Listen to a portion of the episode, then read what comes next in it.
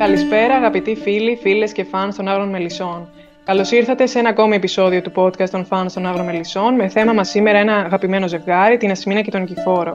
Είμαι η Λίνα, φοιτήτρια και διαχειρίστρια της σελίδας Άγρε Μέλισσε Cast. Μαζί μου είναι η Σοφία, φοιτήτρια και συνδιαχειρίστρια της σελίδας Άγρε Μέλισσε Cast. Γεια σας και από μένα. Η Χρήσα, ή αλλιώς Άγρε κάτω παύλα Μέλισσε GR. Γεια σας και από μένα. Και σήμερα έχουμε τη χαρά να έχουμε στην παρέα μας τη Μαρία. Μαρία, θες να μας συστηθείς; Γεια σας και από μένα, με λένε Μαρία, είμαι φοιτήτρια της νομικής και εγώ, όπως η Σοφία. Ε, διαχειρίζομαι τη σελίδα anastasis.eli.fan στο Instagram και το ψευδόνυμο Πλήτος στο Twitter. Είναι πολύ μεγάλη μου χαρά που τα κορίτσια με προσκάλεσαν να κάνουμε μαζί αυτό το podcast και ελπίζω να σας αρέσουν όσα θα πούμε. Η χαρά είναι όλη δική μας, Μαρία. Χαιρόμαστε πάρα πολύ που σε έχουμε στην παρέα μας και σε ευχαριστούμε που μας ακούς και μας στηρίζεις ε, και σήμερα είσαι εδώ για ένα θέμα που είναι και η ειδικότητά σου. Να πούμε ότι είμαστε στο 12ο επεισόδιο της σειράς ε, και ό,τι θα πούμε αφορά τα προηγούμενα επεισόδια. Ε, και λέω να ξεκινήσουμε λίγο ανάποδα, όπως και στο προηγούμενο podcast, και να πάρουμε τα πράγματα έτσι όπως αφέθηκαν και στο τέλος του δεύτερου κύκλου και τώρα στις αρχές του τρίτου. Και θέλω να μου πείτε αρχικά τις εντυπώσεις για το αν. Δηλαδή, τους αφήσαμε σε μια αισιόδοξη νότα, τώρα στον τρίτο κύκλο πώς ήταν αυτό το κλίμα που είδαμε ανάμεσά τους; Μαρία, μιας που είσαι η προσκεκλημένη μας, θα ήθελα να μας πεις εσύ πώς φαίνονται οι εξελίξεις. Κοίτα, τους αφήσαμε σε ένα πολύ καλό σημείο. Δηλαδή, σε ένα σημείο πέρυσι το καλοκαίρι που ο Νικηφόρος ήθελε να σταματήσει τις ε, διαδικασίες της διεκδίκησης επιμέλειας και να μην ξαναβρεθεί ποτέ στα δικαστήρια με την Ασημίνα. Και γενικά πέρυσι λίγο το τελευταίο δίμηνο είδαμε παρόλο που ήταν χωρισμένοι μια κλιμάκωση του έρωτα και της αγάπης τους μέσα από διάφορες σκηνές και κινήσεις. Τώρα στην αρχή του τρίτου κύκλου βλέπουμε την αποκλιμάκωση, δηλαδή υπάρχει μια ψυχρότητα, ε, κάτι το οποίο να τους κρατάει κάπως πίσω. Βλέπεις ακόμα το ότι δεν έχουν βρει τα πατήματά τους. Υπάρχει μια τυπικότητα που τη βλέπουμε πρώτη φορά στις σχέσεις τους. Και ενώ από την πλευρά της Ασημίνας μπορεί να υπάρξουν κάποιες ρογμές, δηλαδή κάποιες στιγμές που θα τον αναζητήσει και θα ζητήσει τη συμβουλή του, όπως το πέμπτο επεισόδιο πήγε και το βρήκε για το Λάμπρο, ε, τον Νικηφόρο τον βλέπουμε πλήρως πετρωμένο. Δηλαδή, εγώ αυτό έχω εκλάβει, το ότι είναι σαν να είναι κενός εντελώς. Και δεν είσαι υποχρεωμένη να μου εξηγήσεις. Σταμάτα να με αντιμετωπίζεις λες και με κανένα ζηλιάρη σύζυγο. Μάλλον σε μπέρδεψα με εκείνον που δεν ήθελε να συνεχίσω να δουλεύω στο μοδιστράδικο. Ναι, και εσύ συμφώνησες για να μην περιπλέξουμε περισσότερο τα πράγματα, τουλάχιστον μέχρι να βγει το διαζύγιο. Συμφώνησα για να σου κάνω το χατήρι, Νικηφόρε. Γιατί σου έχω πει χίλιες φορές ότι δεν συμβαίνει τίποτα ωραία, με το Ωραία, εντάξει. Άμα θέλεις να πας να δουλέψεις εκεί πέρα. Σε παρακαλώ να σταματήσουμε να μιλάμε για αυτό γιατί δεν έχει καμία σημασία. Φυσικά. Πολλά έχουν αλλάξει από το δεύτερο κύκλο, όντως, θα συμφωνήσω κι εγώ η αισιόδοξη νότα που μας άφησε και το ανοιχτό ενδεχόμενο της επανασύνδεσής τους ε, πλέον έχει αρχίσει να κλείνει. Ε, αλλά παρόλα αυτά θεωρώ ότι δεν είναι απολύτως ξεκάθαρα τα πράγματα με το διαζύγιο. Δηλαδή, ναι, μεν έχει μπει μπρος η διαδικασία, αλλά ακόμα υπάρχει ένα κάτι ανάμεσά τους. Την Ασημίνα την βλέπουμε στην εφημερίδα «Εχώ της Θεσσαλίας» ε, με τον Πέτρο Ορφανίδη που αναπτύσσει αντιστασιακή δράση. Το ίδιο κάνει και η Ασημίνα.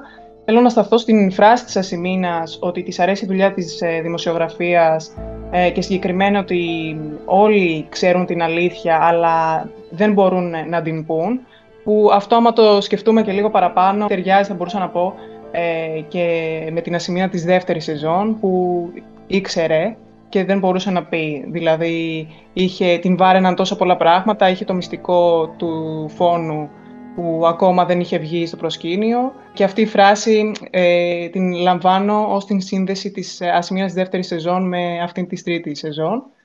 Ε, ο Νικηφόρος επίσης έχει και αυτός μια νέα δουλειά στην ομαρχία την οποία ε, εγκαταλείπει. Ε, εγώ θα πιαστώ από τη φράση που είπε η Μαρία ότι ο Νικηφόρος είναι πετρωμένος και θα συμφωνήσω απόλυτα. Νιώθω ότι οι δυο τους στη καινούργια σεζόν έχουν κάπως μια σχέση πιο για τα τυπικά πλέον. Χωρίς αυτό να σημαίνει όμως ότι δεν υπάρχει αυτή η φλόγα και η σπίθα, την οποία βλέπουμε και σε πολύ μικρές σκηνές που απλά μιλάνε. Η, η τελευταία αυτή σκηνή που ε, πηγαίνει με τον Πέτρο στην ε, Μπουάτ. Γενικά υπάρχει αυτή η φλόγα, αλλά από εκεί και πέρα το ζευγάρι ε, προσπαθεί λίγο να, να πάρει χωριστούς δρόμους για να ανασυγκροτηθούν σαν ε, μονάδες Και νομίζω ότι αυτό τώρα περισσότερο προσπαθεί να χτίσει το σενάριο. Δηλαδή, να δούμε πώς θα κινηθεί η Ασημίνα μόνη της, ε, με την καινούργια της δουλειά, με την εμπλοκή της στην ΕΑΚ κτλ. Και αντίστοιχα πόσο ο Νικηφόρος ε, θα αντιμετωπίσει το νέο καθεστώς, τη σχέση του με τον πατέρα του, τα αδέρφια του.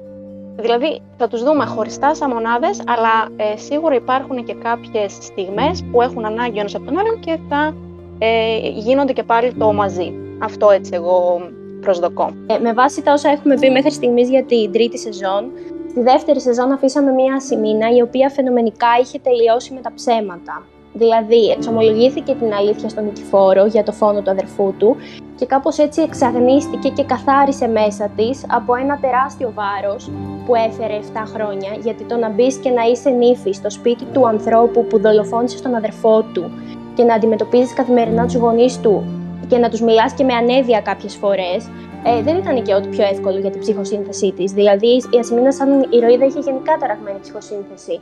Αυτό που με προβληματίζει φέτος και θέλω να δω πώς θα επεξηγηθεί παρακάτω, είναι ότι ενώ υποτίθεται τελείωσε φαινομενικά με τα ψέματα και θέλει να βρει έναν τρόπο να πει την αλήθεια μέσα σε μια εποχή πόλωσης και σκοταδισμού, λέει ψέματα στους πάντες. Λέει ψέματα στις αδερφές της, μόνο στη Δρόσο είπε την αλήθεια, λέει ψέματα στον Νικηφόρο. Δηλαδή τη βλέπουμε λίγο να είναι κάπως χαμένη, κάπως αποσυντονισμένη και θέλω με να έχω μια δράση, αλλά είναι σαν να μην έχει βρει το σωστό τρόπο ακόμα. Αυτό που λες είναι πολύ σωστό Μαρία και βλέπουμε πιστεύω μια σημείνα που περνάει ε, από τον ορθολογισμό στον παρορμητισμό και εκεί θα έχει ενδιαφέρον ποια όρια θα θέσει και μέχρι που θα φτάσει. Ναι, γιατί νομίζω κιόλας σαν χαρακτήρες πρέπει να να αποφασίσει από τώρα ε, ποιες θα είναι οι γραμμές που αν τις ξεπεράσει γίνεται αυτό που λες, η μετάβαση στο πολύ παρορμητικό και ποια θα είναι και η στάση της ε, απέναντι σε αυτό το κομμάτι με την έννοια κιόλας ότι έχουμε δει και μια σημείνα που είναι, ήταν αυτές τις δύο σεζόν πολύ κοντά στο παιδί, τη, στη δεύτερη σεζόν ε, και τώρα όλο αυτό δηλώνει μια στροφή περισσότερο στον εαυτό της και μια αφοσίωση περισσότερο στα δικά της θέλω που σιγά σιγά βγαίνουν στην επιφάνεια και αναδύονται.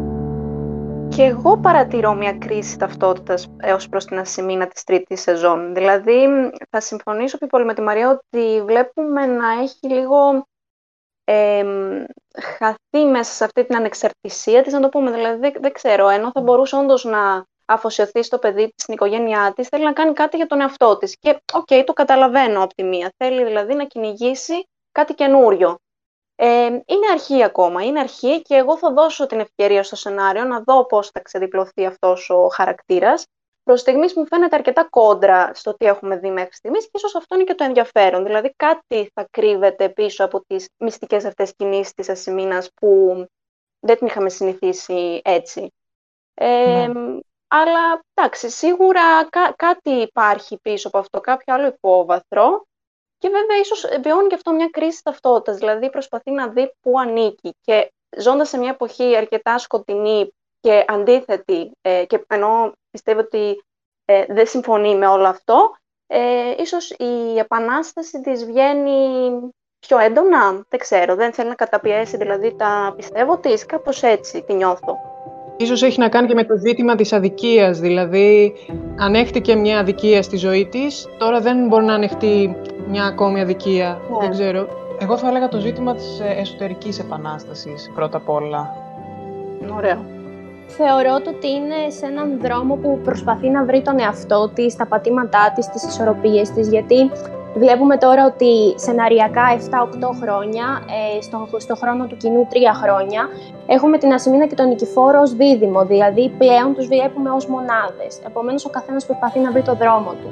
Το θέμα είναι ότι στο δρόμο που αυτή τη στιγμή ψάχνει η Ασημίνα πρέπει κάπως να μπει ένα μέτρο και ένα όριο στο που μπορεί να φτάσει για να διεκδικήσει το δίκαιο και να παλέψει το άδικο. Και αντίστοιχα ο Νικηφόρος θεωρώ ότι έχει μείνει πίσω πίσω σε εισαγωγικά, από την άποψη το ότι γενικά τα, τα παιδιά των σεβαστών έχουν τη δίκη του πατέρα τους που εκκρεμεί, επομένως δεν έχουν τοποθετηθεί ακόμα στη σκακέρα, δεν ξέρουμε τι ρόλο θα πάρουν ή τι θα κάνουν. Βρίσκονται λίγο μετέωροι και οι τρεις. Ναι, Μαρία, συμφωνώ πάρα πολύ μαζί σου. Ε, είναι πολύ ενδιαφέρον ότι βλέπουμε μια ασημίνα που θα ξεπεράσει τα όρια, θα γίνει αυτό που πολεμά. γιατί αυτό το είδαμε και με τον Νικηφόρο στη β' σεζόν και είχε πολύ ενδιαφέρον, να γίνεται δηλαδή και να μετατρέπεται σιγά σιγά σε αυτό που πολεμά και μισεί ε, μέσα από τη δράση του. Ε, αλλά ας πάρουμε τα πράγματα από την αρχή, από το ζευγάρι που σταδιακά αγαπήσαμε από τον πρώτο κύκλο ε, και άρχισε με μια πάρα πολύ ρομαντική ιστορία που μας κράτησε και μας έκανε να το αγαπήσουμε από την πρώτη εμφάνιση και συνάντησή τους. Έτσι ακριβώς, η πρώτη τους γνωριμία έδειξε ότι αυτό το ζευγάρι θα είναι γεμάτο ρομαντισμό, περιστατός ο έρωτας που δεν πρέπει να υπάρχει αλλά από την πρώτη στιγμή είναι εκεί, το βλέμμα τους, ε, η διεκδίκηση, η έντονη διεκδίκηση του Νικηφόρου που ήταν ένα πολύ έντονο χαρακτηριστικό της ε, νεότητάς του. Ε, νομίζω ότι μας κέρδισε, μας κέρδισε από την πρώτη στιγμή αυτό το ζευγάρι με έναν άλλο διαφορετικό τρόπο όπως πολύ σωστά είπατε. Και σαν ζευγάρι η Ασημίνα και ο Νικηφόρος ε, έχουν έντονα στοιχεία του ρομαντισμού και αυτό φαίνεται και όλες από την πρώτη στιγμή που ο Νικηφόρος της απαγγέλει πίση. Σκέφτομαι ότι έχω βρει το μοναδικό λόγο που θα με κρατούσε σε αυτό το μέρος. Αρκεί να θέλει και εκείνη να με κρατήσει. Πρέπει να φύγω. Αν με πάρουν ήδη στα τον πελά μου. Μείνε λίγο ακόμα. Σε παρακαλώ. Τόση ώρα μιλάμε. Τι άλλο να πούμε; Η πιο όμορφη θάλασσα είναι αυτή που ακόμα δεν έχουμε ταξιδέψει. Τις πιο όμορφες μέρες μας δεν τις έχουμε ζήσει ακόμα. Και αυτό που θέλω να σου πω, το πιο όμορφο απ' όλα, δεν στο έχω πει ακόμα. Κίνησαν όπως είπε και η Χρύσα με έναν πολύ ρομαντικό τρόπο, δηλαδή με το κλασικό τρόπο του Ρωμαίου και της Ιουλιέτας, που θέλουν να είναι μαζί, αλλά οι οικογένειές τους δεν τους αφήνουν, υπάρχουν τα εμπόδια, με κάποιο τρόπο όμως τα υπερπίδησαν αυτά τα εμπόδια, δηλαδή ένα χαρακτηριστικό στοιχείο της νεότητας του Νικηφόρου είναι η επιμονή του, όπως είπε η Χρύσα. Και ενώ λοιπόν βλέπουμε μια ζωή η οποία ήταν κάπως ε, ιδηλιακά στρωμένη, ο πρίγκιπας και η πριγκίπισσα που θα ζούσαν ευτυχισμένοι, Κάπως αυτό ξεθόριασε και άλλαξε όταν ε, μπήκε στη μέση προδοσία. Δηλαδή εκεί ήταν το πρώτο τεράστιο μπαμ που είδαμε το ότι όλα δεν είναι τόσο όμορφα όπως φαίνονται και δεν είναι ένα comfort ship, δηλαδή κάτι το οποίο βλέπουμε και αισθανόμαστε καλά γιατί όλοι κυλάνε με τη σειρα Βέβαια, από πριν, ας πούμε, ε, λες ότι δεν είναι comfort ship, ήδη από την αρχή που υπάρχει στο πίσω μυαλό της Ασημίνας ε, το προηγούμενο με το φωνικό. Δηλαδή, από τότε δεν είναι το Ρωμαίος και η Ιουλιέτα που έχουμε στο μυαλό μας και αρχίζει και διαφοροποιείται. Πάντα υποβόσκει στην Ασημίνα αυτή, αυτό το κράτημα, γιατί ξέρει φυσικά και ε, είχε αυτή την δράση με τον Σέργιο, το ότι ο σκοτώσαν δηλαδή. Ε, οπότε πάντα στο πίσω μέρος του μυαλού της Ασημίνας υπάρχει αυτό, αυτή η αγωνία, μην τον μάθει. Γι' αυτό και η Ασημίνα στην αρχή δεν ε, παραδίδεται ολοκληρωτικά στον έρωτα που αισθάνεται. Ε, αλλά ναι, το πρώτο μεγάλο κλονιστικό γεγονός είναι σίγουρα η προδοσία. Και θα ήθελα, κορίτσια, να μου πείτε εσείς, άμα θεωρείτε πολύ μεγάλη ανατροπή στον ρόλο του Νικηφόρου το ότι πρόδωσε την Ασημίνα. Κοίταξε, ο Νικηφόρος έχουμε πολλές φορές είναι ένας πολύπλευρος χαρακτήρας και νομίζω ότι η σκηνή, βασικά η απιστία του στην Ασημίνα ήταν το πρώτο ε, κόκκινο σημαίακι, red flag του Νικηφόρου. Κανένας ε, ε, χαρακτήρας δεν θεωρώ ότι είναι αμυγός καλός ή κακός και όλοι κρύβουμε πολλές πτυχές και, έτσι, και ιδιαίτερα στη μυθοπλασία και συγκεκριμένη σειρά. Οπότε, ναι, ο Νικηφόρος που μας είχε παρουσιαστεί μέχρι εκείνη την, ε, εκείνο το επεισόδιο ε, ήταν εντελώς διαφορετικός από αυτό, αυτή την πράξη που έκανε. Δηλαδή δεν τον χαρακτήριζε καθόλου και σίγουρα αποτέλεσε και ένα βασικό στοιχείο ε, της ε, πώς να το πούμε, ρήξης αυτού του χαρακτήρα με τον εαυτό του, με την Ασμίνα και με τους τηλεθεατές. Δηλαδή λειτουργήσε σίγουρα αρνητικά. Αλλά εδώ εγώ θα θέσω μια άλλη ερώτηση ψήν αυτή που έκανες προηγουμένως, ότι αν τελικά την άξιζε τη συγχώρεση, έπρεπε να τον συγχωρήσει η Ασημίνα. Μήπως τον συγχωρήσαμε πολύ γρήγορα; Κάπως έτσι δηλαδή θα ήθελα να, να θέσω αυτή την ερώτηση. Έλα κοντά μου.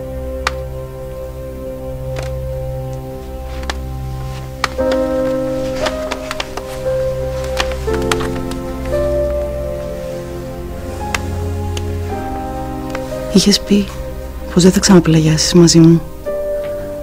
Μέχρι να δεις στα μάτια μου ότι το θέλω πραγματικά. Τι βλέπεις τώρα; Ναι, λοιπόν, ε, αρχικά εγώ πιστεύω ότι ο Νικηφόρος είναι ένας χαρακτήρας προσωπικά που με κέρδισε στην πορεία. Στην αρχή θεωρούσα το ότι ήταν πολύ καλός για να είναι αληθινός. Επομένως, ε, κάτι τέτοιο είναι αυτό το οποίο γκρέμισε την τέλεια εικόνα του. Βέβαια, είχαν δοθεί στοιχεία και από πιο πριν. Αν δηλαδή θυμηθείτε μια χαρακτηριστική σκηνή του πρώτου κύκλου, που ο μελέτης του είχε πει ότι εγώ βλέπω στα μάτια σου το Δούκα, αυτό κάπως μας προετοίμαζε ότι δεν θα είναι και τόσο καλός.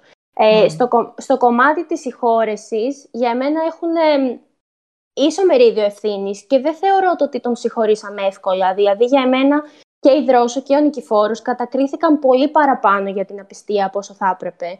Δεδομένου το ότι η Ασημίνα παντρεύτηκε τον Νικηφόρο και μπήκε στο σπίτι του, ενώ είχε σκοτώσει τον αδερφό του. Πράγμα που με κάνει να σκέφτομαι το ότι ενώ στις πρώτες δύο σεζόν τη θεωρούσαμε απόλυτα λογική, η πράξη μιας γυναίκας, η οποία ενώ έχει σκοτώσει τον αδερφό κάποιου, τον ερωτεύεται εννοείται και τον παντρεύεται, μήπως μας δείχνει το ότι λειτουργεί περισσότερο με το συνέστημα παρά με τη λογική. Που δεν είναι περίεργο, γιατί η ίδια η σεναριογράφος έχει πει ότι η Ασημίνα είναι ο χαρακτήρας με τη μεγαλύτερη συναισθηματική νοημοσύνη.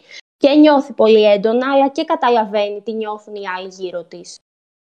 Συμφωνώ μαζί σου Μαρία και εγώ. Ε, νομίζω ε, η Ασημίνα τιμώρησε τον Νικηφόρο, αρκετά θα έλεγα. Δηλαδή, και εγώ συμφωνώ σε αυτό ότι ο Νικηφόρος ε, δεν ε, απαλλάχτηκε ε, από όλο αυτό το βάρος. Και για μένα το πραγματικό ερώτημα είναι πώς μεταξύ του η Δρόσο και ο Νικηφόρος τιμώρησαν ο ένας τον άλλον. Δηλαδή, Όλη αυτή η εξέλιξη με την ε, απιστία ε, δημιούργησε το στρατόπεδο Ασημίνα Νικηφόρος Δρόσο. Όλο αυτό ήταν αποκαλυπτικό και είναι φοβερό σε όλη αυτή τη σχέση του Νικηφόρου με τη Δρόσο αργότερα. Πώς ξεκινάει από την αρχή να διακηρύσει ότι αυτός φταίει για την απιστία, ότι ήταν δικό του το λάθος και μετά να ρίχνει ξεκάθαρα το λίθο του αναθέματος στη Δρόσο την έχω ξαναπεί αυτή τη σκηνή που, ε, που ο Νικηφόρος έχοντας βρει τα φυλάδια του του Τάκη της Τρούμπας λέει στην Ασημίνα ότι ε, κοίταξε, τελικά τρέχει στο αίμα της. Προσπαθεί να το,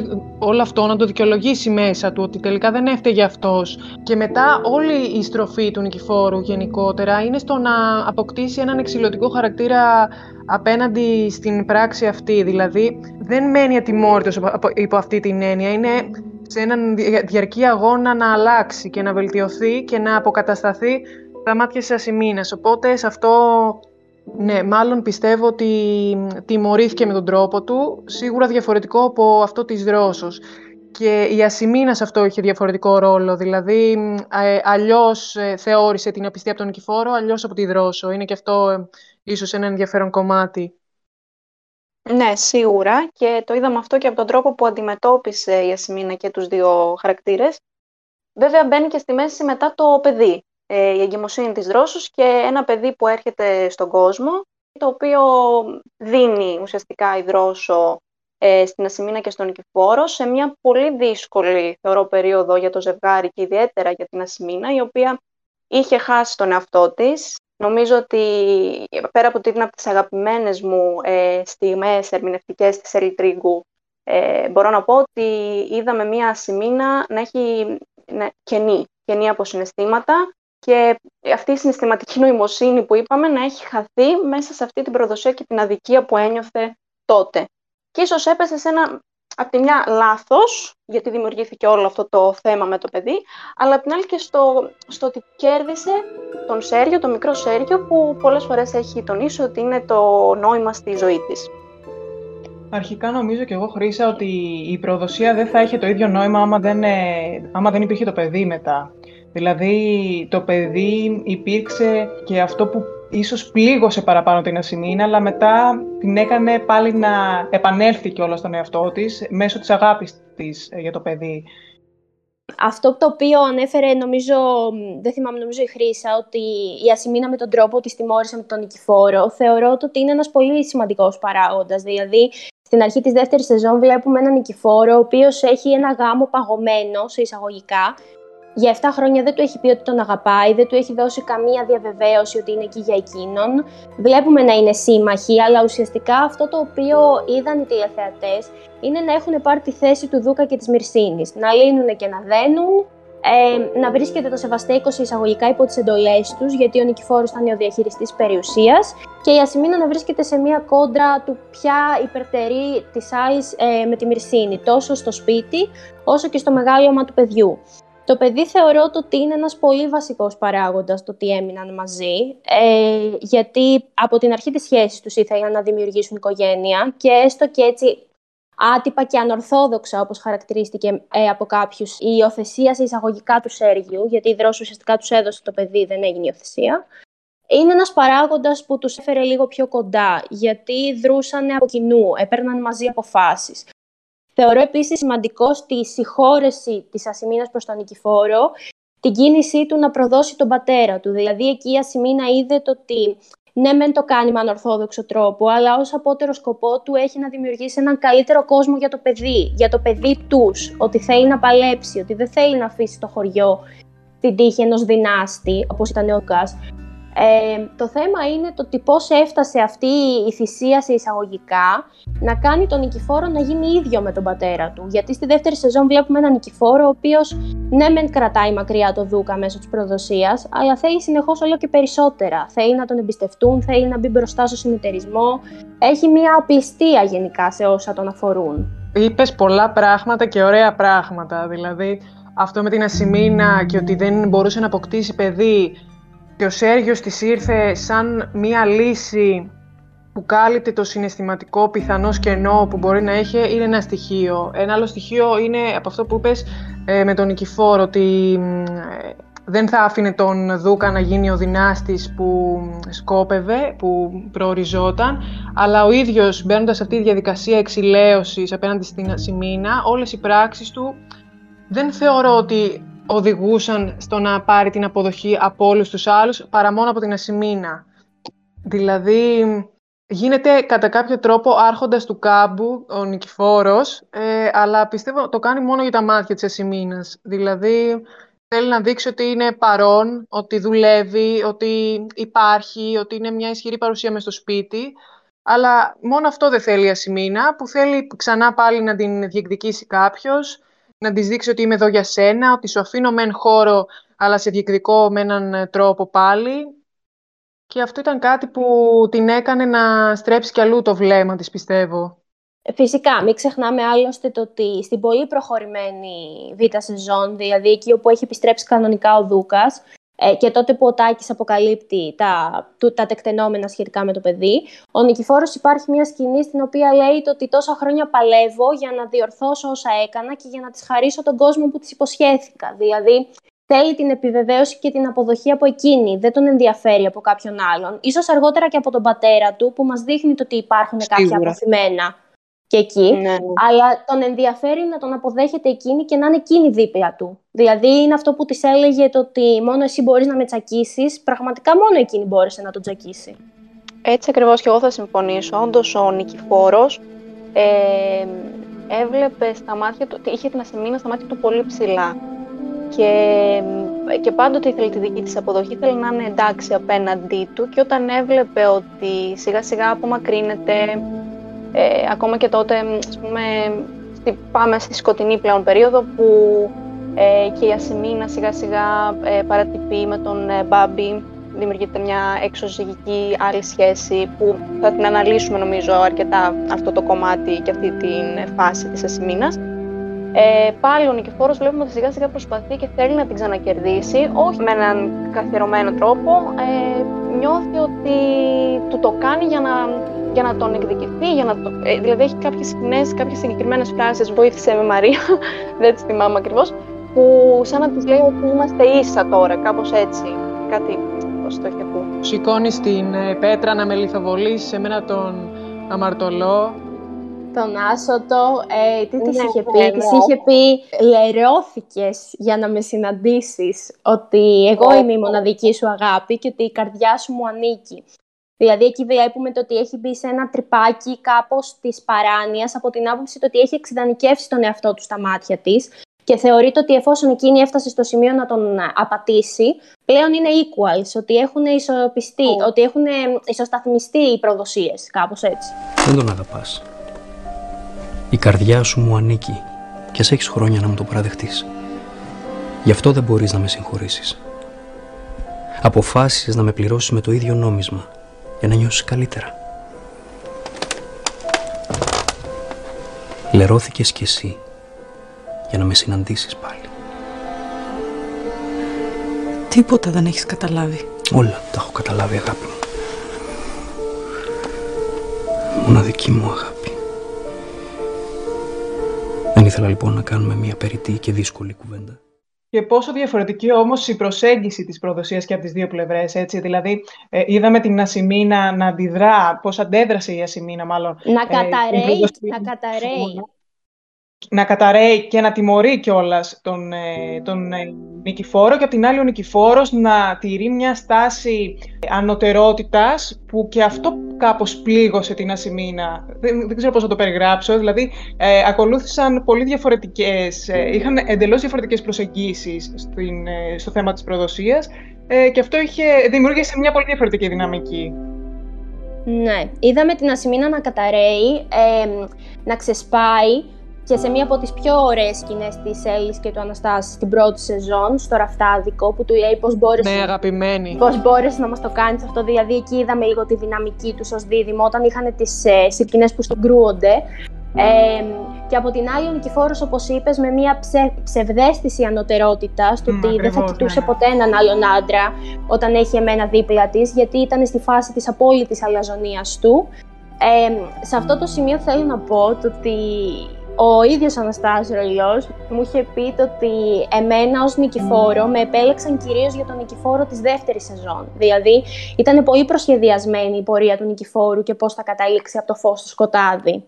Ήταν κάτι το οποίο είχαν στο μυαλό τους εξ αρχής οι σεναριογράφοι. Κοίταξε, άμα κρίνουμε και από τις ερμηνείες, δηλαδή επιβεβαιώθηκε η επιλογή των ε, casting directors και, και όχι μόνο στη σκοτεινή ναι, φάση ναι. και συνολικότερα, δηλαδή και ερωτευμένος ε, ε, είναι και ε, όλα τα στοιχεία που έχει ως νικηφόρος τα, τα αποδίδει σε έναν βαθμό φοβερό. Είναι όλες οι το να είστε αυτής, είναι, έχει όλες τις αποχρώσεις.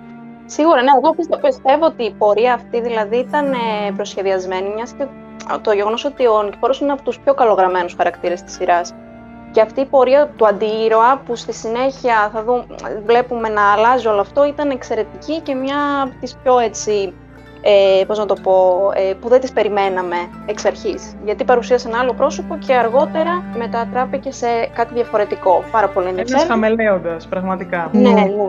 Ναι, ο Νικηφόρος είναι, είναι πραγματικά ένας χαμελέοντας, μεταμορφώνεται, προσαρμόζεται στις περιστάσεις. Η διπλωματία είναι ένα βασικό του στοιχείο. Ε, όπως βασικό του στοιχείο, το οποίο το είδαμε και, και αργότερα, είναι και η απιστία. Δηλαδή αυτό που του είχε πει ο Μιλτιάδης, ότι δεν έχεις πίστη, δεν, ε, δεν, δεν πιστεύεις σε Θεό, δεν ε, απάτησε τη γυναίκα σου, έγινες χειρότερος από τον πατέρα τον οποίο κατηγορούσες και έφτασες στο σημείο να τον λατρεύεις. Ε, όλα αυτά ήταν κάτι το οποίο είδαμε στο maximum στη δεύτερη σεζόν, γιατί είχε κυριευθεί από μια απόλυτη αλαζονία και μία πεποίθηση το ότι πρέπει να αποδείξω το ότι είμαι ο καλύτερος όλων και ότι όλα πρέπει να είναι δικά μου και πρέπει να είναι με τη σειρά που τα θέλω. Κοίταξε, κοίταξε. Πιστεύω ότι ο Νικηφόρος ε, είναι ένας χαρακτήρας που έχει ισχυρή προσωπικότητα, έχει ε, ισχυρά αυτά τα στοιχεία της διαπραγματευτικότητας, του ελιχμού, πολύ έντονα αλλά πιστεύω ότι κιόλας γίνεται σε κάποιες περιπτώσεις έρμεο των συνθήκων και των ε, περιβαλλόντων που βρίσκεται μέσα. Δηλαδή, ε, άλλος ήταν ο Νικηφόρος όταν τα πράγματα κυλούσαν ρόδινα, άλλος ήταν ο Νικηφόρος όταν ε, δεν είχε την αποδοχή του πατέρα του ή όταν κυνηγούσε την εξηλαίωση από την Ασημίνα. Άλλος ήταν ο Νικηφόρος στο Παρίσι, άλλος είναι ο Νικηφόρος τώρα στην Ομαρχία Άλλος είναι τώρα με τα αδέλφια του δηλαδή. Ανάλογα τα περιβάλλοντα που, που βρίσκεται, αλλάζει και εκείνος. Και αυτό έχει πολύ μεγάλο ενδιαφέρον, ότι δεν έχει ακριβώς έναν σταθερό πυρήνα σε όλα τα περιβάλλοντα, αλλά τον τροποποιεί έτσι ώστε να ταιριάζει σε όλα τα περιβάλλοντα και να βγαίνει κάτι από αυτό. Που είναι και θετικό κιόλας, ε, αν το δούμε και σεναριακά, γιατί πάντα βγαίνει κάτι που δεν έχουμε δει και τροφοδοτεί έτσι πολύ όμορφα τις εξελίξεις είναι ένα άμεσα εξαρτώμενο όν, δηλαδή είναι μεν χαμηλέοντας, αλλά όπως είπαμε, προείπαμε, ξέρω εξαρτάται άμεσα και από την αποδοχή και την επιβεβαίωση της ασημίνας για ένα πολύ μεγάλο βαθμό της σειράς και έπειτα από την αποδοχή και την επιβεβαίωση που θα του δώσει ο Δούκας. Ναι, ναι. Εξαρτάται δηλαδή από δύο ανθρώπους για μένα. Ναι. Και βέβαια και από το Σέργιο, έτσι, που και είναι και δικό του παιδί φυσικά και η, η αγάπη του Σέργιου είναι και κάτι που τον ε, παρακινείς στο να γίνεται καλύτερος και να προσπαθεί. Νομίζω στο Σέργιο, στο Σέργιο είναι το μοναδικό κομμάτι που ίσως να αποβάλει τον εγωισμό του και τα αρνητικά του χαρακτηριστικά. Δηλαδή βλέπουμε μια σκηνή στη δεύτερη σεζόν όπου λέει στο γιο του το ότι οι άντρες και κλαίνε και σπάνε, είναι άνθρωποι, δεν είναι από πέτρα. Αυτό είναι κάτι το οποίο, όχι αναχρονιστικό, αλλά είναι κάτι το οποίο δεν θα το έλεγε ένας άντρας της εποχής. Δηλαδή είναι πολύ ωραίος ο τρόπος που έχουν βάλει τον Νικηφόρο να διαπαιδαγωγεί το παιδί του με ανάλογο τρόπο που δια, διαπαιδαγώγησε η Ανέτ εκείνον. Ναι, και βέβαια, και βέβαια αντίθετο από αυτόν που τον διαπαιδαγώγησε ο Δούκας. Που αυτό είναι και το ναι. πιο. Εννοείται, εννοείται, εννοείται. Δεν θέλει να φτάσει η σχέση του με το παιδί του στο ίδιο σημείο που έφτασε η δική του με τον πατέρα του. Πιστεύω είναι αυτό το οποίο απέφυγεται περισσότερο. Mm. Και αυτός και για Σιμίνα θεωρώ. Δηλαδή ότι προσπαθούσαν το, στο παιδί τους να βγάλουν, έβγαζαν πάντα τον καλύτερο αυτό και το είχαν σαν προτεραιότητα. Και ακόμα και τώρα, δηλαδή, θα το έχουν σαν προτεραιότητα, θεωρώ. Ε, σίγουρα στη δεύτερη σεζόν είδαμε δύο πολύ καλούς γονείς. Δηλαδή, εγώ ε, ε έβλεπα ότι ε, δημιουργούν μια, έχουν δημιουργήσει μια όμορφη οικογένεια. Ε, και ναι, ο Νικηφόρος ήθελε να είναι ένας καλός πατέρας και όχι όπως ήταν ο Δούκας ως προς το παιδί του. Ως προς άλλα στοιχεία που πριν αναφέραμε, ναι, εκεί σαν να μετατράπηκε λίγο σαν, σε έναν μικρό Δούκα. Μιας που πιάσαμε και τον Μπάμπι προηγουμένως, ε, νομίζω είναι. Ο αγαπημένος μου. Ε, βέβαια, το έχουμε καταλάβει πόσο. το συμπαθείς, ρε παιδί μου. είναι τόσο φανερό. Ε, ναι, ναι, εντάξει. Η αδυναμία μου. εντάξει, φέτος, φέ, φέτος, θα σου πω, θα σου πω, φέτος με τον Ορφανίδη έχω αρχίσει και τον εκτιμώ. είδες, είδες που φτάσαμε, ρε παιδί μου. Όχι, όχι. Λοιπόν, ε, ο Μπάμπης ε, έχει μεγάλη αξία σαν χαρακτήρας, ε, είτε να τον δεις ε, ως τρίτο πρόσωπο στην ιστορία του Νικηφόρου και της Ασημίνας, είτε ως μεμονωμένο χαρακτήρα διαφορετικό από την ιστορία του της Ασημίνας και του Νικηφόρου. Γιατί δεν ε, μπήκε... Ως... Βλέπεις, δεν μιλάω. όχι ακόμα, όχι ακόμα. Ε, μπήκε, με έναν, ε, μπήκε στη σειρά ε, και μπλέκτηκε αμέσως με την ε, ιστορία της Ασημίνας, αλλά απέκτησε και διαφορετική δική του ιστορία που αυτό το εκτίμησα πάρα πολύ σεναριακά.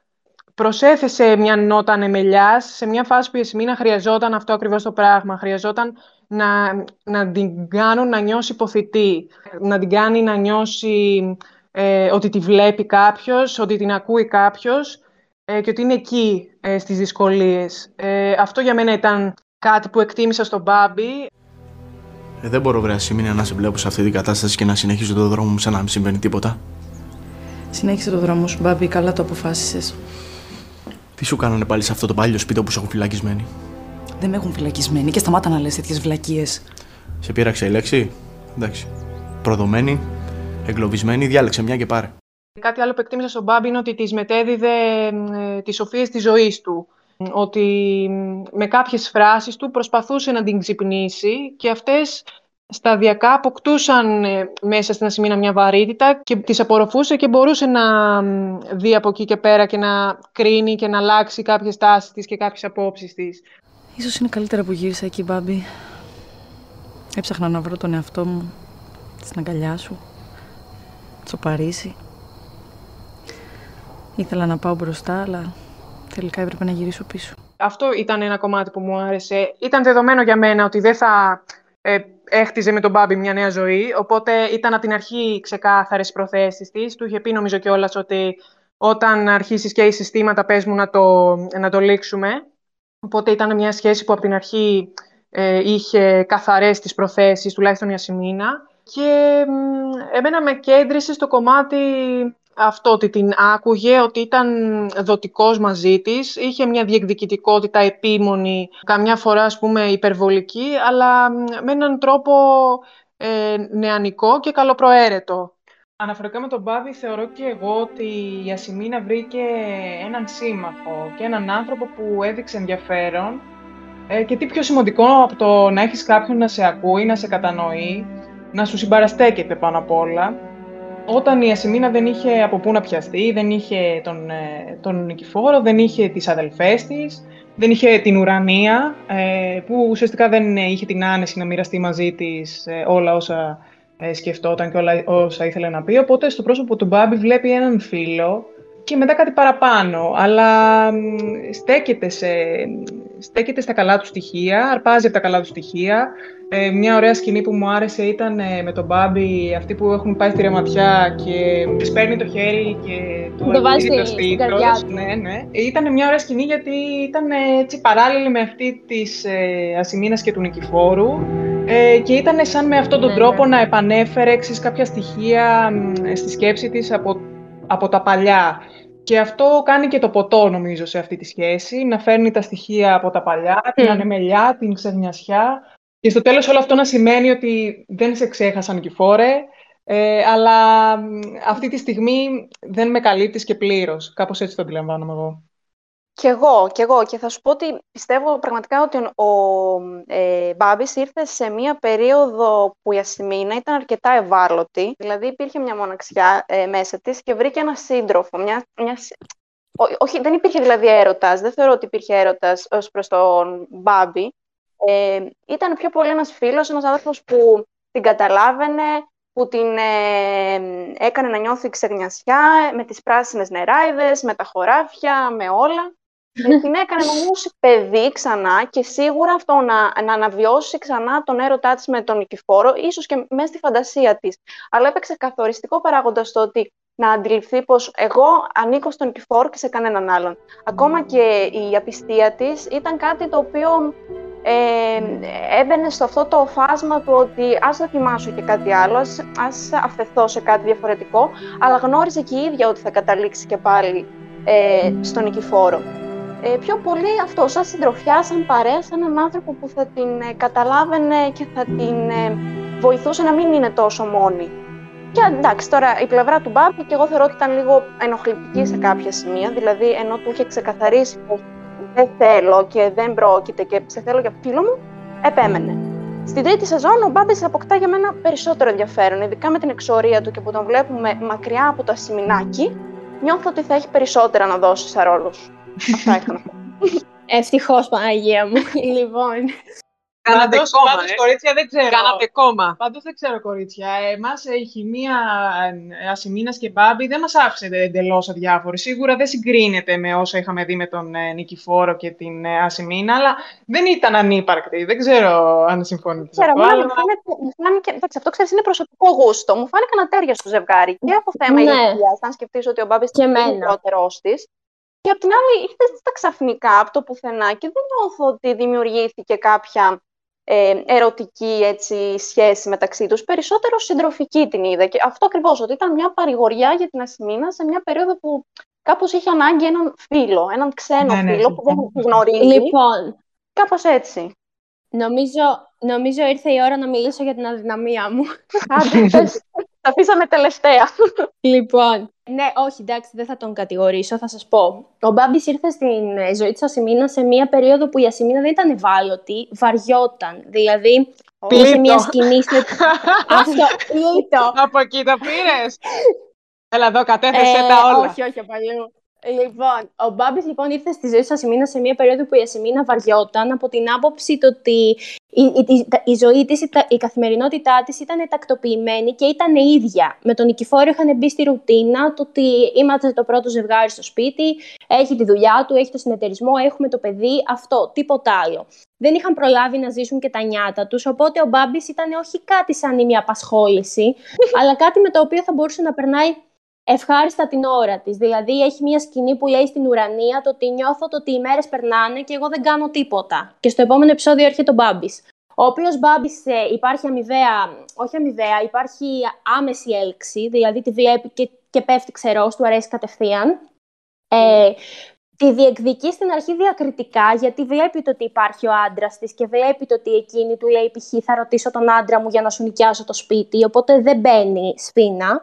Όταν όμως παίρνει χαμπάρι το ότι με τον άντρα της δεν είναι τόσο καλά, αρχίζει και τη διεκδικεί πιο επίμονα. Είναι πολύ ωραία η σκηνή στη ρεματιά που πηγαίνουν και του λέει το ότι δεν θέλω να έχεις ελπίδες, γιατί την καρδιά μου την έδωσε σε έναν άντρα και δεν θα πάρει κανείς τη θέση του γιατί την κρατάει στα χέρια του ακόμα. Και εκείνος της λέει ότι άσε με να σε διεκδικήσω γιατί πιστεύω ότι μπορώ να σε κάνω ευτυχισμένη. Αυτό δείχνει μια αφέλεια του Μπάμπη από την άποψη του ότι είναι νέος και νομίζω ότι ο κόσμος είναι μπροστά του, το ότι μπορεί να διεκδικήσει, να ερωτευτεί και να αγαπηθεί αμοιβαία. Θεωρείται ότι αυτό μπορεί να το βρει με την Ασημίνα, ενώ εκείνη του έχει ξεκαθαρίσει ότι δεν μπορεί. Θεωρώ πολύ συγκινητική τη στάση του Μπάμπη στο θέμα το ότι όταν έφυγε από το σπίτι, το ότι τη στήριξε και γενικά έχει υπάρξει στήριγμά τη στις στιγμές που δεν είχε κανέναν. Από εκεί και πέρα, από ένα σημείο και μετά, η επιμονή του, παρά τη νεότητα και την όρεξή του να τη διεκδικήσει και να της δώσει όσα της υπόσχεται, για μένα έγινε κάπως ενοχλητική και κάπως κουραστική, γιατί υπήρχαν σκηνές που την έβλεπε το ότι πάει να πάρει μια λάθος απόφαση και την ενθάρρυνε προς αυτό. Δηλαδή το ότι παράτα τα όλα και έλα να φύγουμε, ενώ ξέρει την κατάστασή της, είναι μεν κάπως ενθαρρυντικό γιατί, οκ, έχω έναν άνθρωπο δίπλα μου, αλλά δεν, δεν την καθοδηγεί σωστά. Κατάλαβα. Καταλαβαίνετε τι θέλω να πω. Ναι, ναι. Εν, ναι, απόλυτα. Εν μέρει όμως για μένα ο Μπάμπης είναι ένας χαρακτήρας με θετικό πρόσημο τελικά. Δηλαδή θεωρώ ότι ώρες τώρα τον έκρινα και πιο αυστηρά από ό,τι θα έπρεπε. Ε, γιατί ήταν εκεί για εκείνη όταν ένιωθε πολύ μόνη της και το θεωρώ βασικό αυτό και πιστεύω το ότι είναι ένας άνθρωπος τον οποίο και η Ασημίνα τον έχει στην καρδιά της δηλαδή κάπως η σχέση τους μετά έγινε πιο, όχι αδελφική τόσο αλλά ήθελε να τον προστατεύει, ήθελε να είναι καλά δηλαδή εκεί που τον ενθαρρύνει μετά το χωρισμό του με τον Νικηφόρο να κυνηγήσει τα όνειρά του με τη μουσική γιατί και του λέει ότι κάποιος από εμάς πρέπει να γίνει ευτυχισμένος. Μου άρεσε πολύ αυτή η σκηνή. Και ας την κρατούσε αγκαζές στη μέση του χωριού. Ναι, είναι όμορφη σχέση, αν την δούμε. Μια άλλη φράση που λέει σε αυτή τη σκηνή η Μαρία είναι ότι τα όνειρα ε, δεν έχουν ε, κανόνες. Ε, και αυτό δίνει Ναι, ναι. εξαιρετική αφορμή ε, να πιαστώ κιόλας από αυτό και να πω ότι ε, για τον Μπάμπη αυτό αρκούσε. ε, Λίγη συντροφιά, λίγο το ε, να περνάμε καλά. Αυτό μετρούσε πολύ για τον Μπάμπη και μετά αυτό ήταν κατά κάποιο τρόπο που ζήλεψε και ο Νικηφόρος και άρχισε μετά να συμπεριφέρεται και εκείνος διαφορετικά απέναντι στην Ασημίνα. Ε, δεν ξέρω αν εννοείς αυτό. Πάντως ε, η σκηνή στην οποία ε, ήταν και λίγο αμφιλεγόμενη από ό,τι διάβασα μετά, που είχαν μια διαφορετική ερωτική σκηνή από τις άλλες. Ε, Παιδιά, ναι, θα, σα- θα σας πω. Εκεί, επειδή και εμένα μου είχε δημιουργήσει ένα θέμα, γιατί δεν μπόρεσα να καταλάβω πώς ακριβώς το έχουν προσεγγίσει. Ήταν η, η πρώτη φορά που έστειλα μήνυμα σε σεναριογράφο και μου είπε το ότι η οδηγία ήταν καθαρά να είναι συνενετικό και το ότι η Ασημίνα έπρεπε να αποτυπώσει στο πρόσωπό της την έκπληξη, το ότι πρώτη φορά δεν κάνουν ε, ρομαντικό παθιασμένο έρωτα, αλλά ότι κάπως προσπαθεί να της επιβληθεί. Αλλά ήταν συνενετικό. Δηλαδή, του είπε, ξέρω εγώ, ότι π.χ. πάμε στο κρεβάτι. Του έδωσε ηλεκτρική, ηλεκτρική συνένεση, ξέρω εγώ. Για να είμαι ειλικρινή, δεν μου είχε περάσει και εμένα από το μυαλό καθόλου ότι στη σκηνή αυτή μπορεί να συμβαίνει κάτι το μη συνενετικό. Απλά θεωρώ ότι ο Νικηφόρος ε, την ευνηδιάζει, την ξαφνιάζει, γιατί ήθελε να της δείξει και κάτι διαφορετικό. Αυτό. Όπως κάτι διαφορετικό που ζητούσε και η Ασημίνα εκείνη την περίοδο. Δηλαδή την είχαμε δει και με τον Μπάμπη κτλ. Ε, δηλαδή μου έδωσε και την εντύπωση ότι ο Νικηφόρος ήθελε να δοκιμάσει μαζί της κάτι ασυνήθιστο και να της δείξει με αυτόν τον τρόπο ότι έχει και άλλα πρόσωπα. Ότι τι θέλει. Ναι. Ε, και επίσης γενικά να πω κιόλας ότι το ερωτικό σκέλος της σχέσης ε, Ασημίνας και Νικηφόρου, ο ερωτισμός δηλαδή, είναι πολύ σημαντικό. Είναι απογειωτικό. Ναι, ναι, καλά, κατά τη γνώμη μου έχουν και τις πιο ωραίες ερωτικές σκηνές. Ε, Όχι, μαλώσουμε τώρα. Θα οπότε με αυτή- μαλώσουμε εδώ πέρα. Οπότε, θα- για να καταλήξω κιόλας, ε, με αυτή τη σκηνή είναι και σαν να αλλάζει κάτι στη σχέση τους γενικά, δηλαδή με αυτήν την ερωτική σκηνή. Γιατί μετά ακολουθούν και ερωτικές σκηνές στο Παρίσι, στο πάτωμα. Ε, δηλαδή, ε, Ναι, αλλάζουν είναι λίγο τα- καθοριστικό. Είναι λίγο αλλάζουν- καθοριστικό όλο αυτό. Αλλάζουν τα πράγματα. Μπαίνει κάπως με η βάση. Γενικά θα σας πω ότι σε αυτό το κομμάτι τώρα των ερωτικών σκηνών που μπήκαμε, ε, ότι ενώ στην αρχή της σχέσης, ξέρω εγώ, πρώτη σεζόν και τα λοιπά, βλέπουμε τον Νικηφόρο να έχει σε εισαγωγικά τον έλεγχο και να την καθοδηγεί και να είναι πιο ρομαντικό το όλο μεταξύ τους. Μετά την προδοσία, παρόλο που τα πράγματα είναι πιο παγωμένα συναισθηματικά, ερωτικά είναι σε πολύ καλύτερο επίπεδο. Δηλαδή βλέπουμε περισσότερη επαφή, περισσότερα αγγίγματα, τρομερή σκηνοθεσία όλες τους οι ερωτικές σκηνές. Συμφωνώ πάρα πολύ. Δηλαδή σαν, χο- σαν χορογραφία πλασμένες, είτε συνοδεύονται από τραγούδι, είτε είναι σκέτες. Γενικά έχουν μια πολύ ωραία ε, κινησιολογία και κάπως, ειδικά στη δεύτερη σεζόν, πριν την απιστία με τον Μπάμπη, βλέπουμε στις ερωτικές τους σκηνές η Ασημίνα να έχει τον έλεγχο, κάτι το οποίο στο Παρίσι αλλάζει. Δηλαδή θεωρώ ότι το Παρίσι σηματοδοτεί μια νέα έναρξη, μια νέα εποχή για τη σχέση τους. Κάπως, από όλα τα επίπεδα. Και πού θα μείνουμε; Στην Ανέτ. Μέχρι να βρούμε κάτι δικό μας ασημίνα. Όλα τα έχω σκεφτεί. Όλα. Το μόνο που χρειάζεται είναι η δική σου απάντηση. Εύχομαι να μην είναι άλλο ένα λάθος που κάνω μαζί σου. Δεν θα είναι. Πότε φεύγουμε; Το συντομότερο. Πάμε, πάμε ταξίδι στο Παρίσι, λοιπόν, αφού πήγαν και οι εκεί. Ε, άρχισε μια φοβερή περίοδος με το Παρίσι. Άρχισε με έναν τρόπο, θα μπορούσαμε να πούμε, έφυγαν κυνηγημένοι ε, από το διαφάνει στο Παρίσι, αλλά ήταν κάτι σαν ε, ένας ευσεβής πόθος του παρελθόντος να ήρθε και να κούμποσε τη στιγμής αυτής ε, στη β' σεζόν. Νομίζω από τις καλύτερες φάσεις. Ε, αναζωπηρώθηκε ξανά ο ερωτισμός, ε, ένα διαφορετικό περιβάλλον όπως είπα και πριν, που αποτέλεσε μια ευκαιρία ε, να διαπιστώσει και ο ένας για τον άλλον αν αυτό που έχουν μπορεί να αντέξει σε κάτι διαφορετικό, σε ένα δηλαδή περιβάλλον ε, όχι περιορισμένο και όχι κλειστό, όχι επιβλεπόμενο ε, από το Δούκα, τη Μυρσίνη και τους εξωγενείς παράγοντες που τους πίεζαν. Δόθηκε αυτή η ευκαιρία. Πολύ ενδιαφέρον ήταν το κομμάτι της συγγραφής για μένα στο Παρίσι.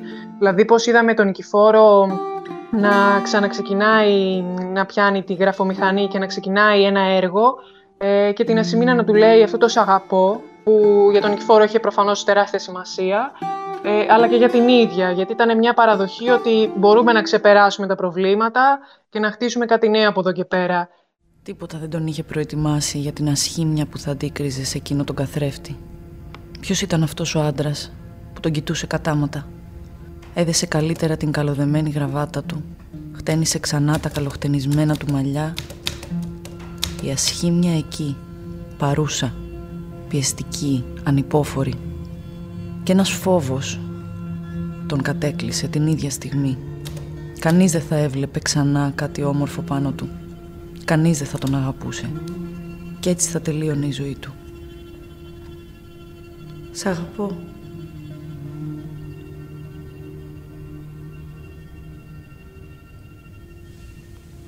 Σ' αγαπώ ακόμα. Ε, ήταν πολύ ενδιαφέρον πώς αυτό το, το «Σ' αγαπώ» τέριαξε σε αυτή τη σκηνή, αλλά το συγγραφικό έργο του Νικηφόρου εκείνη τη στιγμή δεν ήταν τελικά το σωστό ή το κατάλληλο και ήρθε μετά από λίγο καιρό ε, το σωστό έργο σε μια διαφορετική περίοδο μεταξύ τους. Το βρήκα, ας πούμε, σαν αντίθετο παραλληλισμό αυτό. Ε, αλλά γενικά το Παρίσι για μένα ήταν ε, από τις καλύτερες φάσεις του ζευγαριού, ε, αγαπημένες ε, στιγμές και βέβαια αγαπημένες γιατί υπήρχε και η στιγμή της αποκάλυψης. Εννοείται. Ε, το Παρίσι ήταν όχι η κορονίδα της σχέσης τους, ήταν νομίζω το σημείο μηδέν, εκεί που τερμάτισαν και κάπως ξεκίνησε το πράγμα από την αρχή. Δηλαδή, από την πρώτη και όλα στιγμή της προσαρμογής τους στο σπίτι της Ανέτ, τους βλέπουμε ερωτευμένους, τους βλέπουμε με μια πιο, όχι ερωτευμένους, τους βλέπουμε να έχουν μια πιο καλή διάθεση, να είναι πιο ήρεμοι, ε, να μην σκέφτονται τόσο το τι γίνεται πίσω στο χωριό, παρόλο που γινόταν πόλεμος με την ξαφνική φυγή τους. Ε, και βλέπουμε έναν νικηφόρο που αυτή τη φορά είναι πραγματικά διατεθειμένος να τη χαρίσει τον κόσμο που τη υποσχέθηκε. Θέλει να ψάξει δουλειά, να βρουν σπίτι και σίγουρα θέλει να κυνηγήσει το όνειρό του που είναι η συγγραφή. Κάτι το οποίο μου άρεσε πολύ είναι ότι το πόσο τον θαύμαζε όταν τον έβλεπε να γράφει. Γιατί όταν τον έβλεπε να γράφει, έβλεπε ουσιαστικά το, το παλικάρι, τον άνθρωπο που ερωτεύτηκε. και δεν είναι τυχαίο το ότι τον ιδεαλιστή ακριβώς. Και δεν είναι τυχαίο το ότι επέλεξαν η, ερω... η ερωτική της εξομολόγηση να γίνει σε μια σκηνή που εκείνος γράφει και το διαβάζει αυτό που γράφει και συνειδητοποιεί το ότι εκείνος έχει την πεποίθηση, το ότι δεν θα τον αγαπήσει ποτέ κανέ... κανένας ξανά και θα μείνει μόνος του. Γιατί καταλαβαίνει το ότι γράφει για τον εαυτό του πριν από λίγο καιρό, όταν είχε γίνει ίδιος με τον πατέρα του και ότι φοβάται ότι θα πεθάνει μόνος του. Δηλαδή και εκεί το ότι του λέει ότι εγώ σε αγαπάω ακόμα και ότι είμαι εδώ είναι πολύ σημαντικό. Ναι, ε, πραγματικά χαίρομαι να σας ακούω, τα λέτε τόσο ωραία. Ε, και εγώ θεωρώ πως οι μέρες στο Παρίσι ήταν κάπως οι μέρες του φωτός για αυτό το ζευγάρι. Μετά από τα 7 χρόνια ε, που ήταν η σκοτεινή, που όπως είπαμε, περίοδό τους, έρχεται ξαφνικά το φως του Παρισιού να, ε, έτσι, να δούμε ξανά από την αρχή πώς θα μπορούσε αυτό το ζευγάρι να, ε, να ενώσει τις δυνάμεις του, να το πω έτσι, σε ένα άλλο περιβάλλον, πιο αισιόδοξο και κάπως το είδαμε να πετυχαίνει νομίζω. ήταν πολύ όμορφες και οι σκηνές στο πάρκο που περπατάνε και τη ζωγραφίζει ο... και, την, ε, και τη ζωγραφίζει το πορτρέτο, του, ε, το πορτρέτο της Ασημίνας ένας ζωγράφος. Ε, η αγκαλιά που τη σηκώνει και τη γυρνάει σε ε, παραλληλισμό με τη σκηνή στα χωράφια με τον Μπάμπι και τη φαντασία της. Είναι δηλαδή ουσιαστικά σαν η φαντασία της να έγινε πραγματικότητα στο Παρίσι. Και ναι. αυτή η πραγματικότητα ήταν κάτι που έκανε την Ασημίνα να... Ε, νομίζω εκεί αποφάσισε ότι θα δώσω την ευκαιρία στον Νικηφόρο και θα κάνουμε μια νέα αρχή.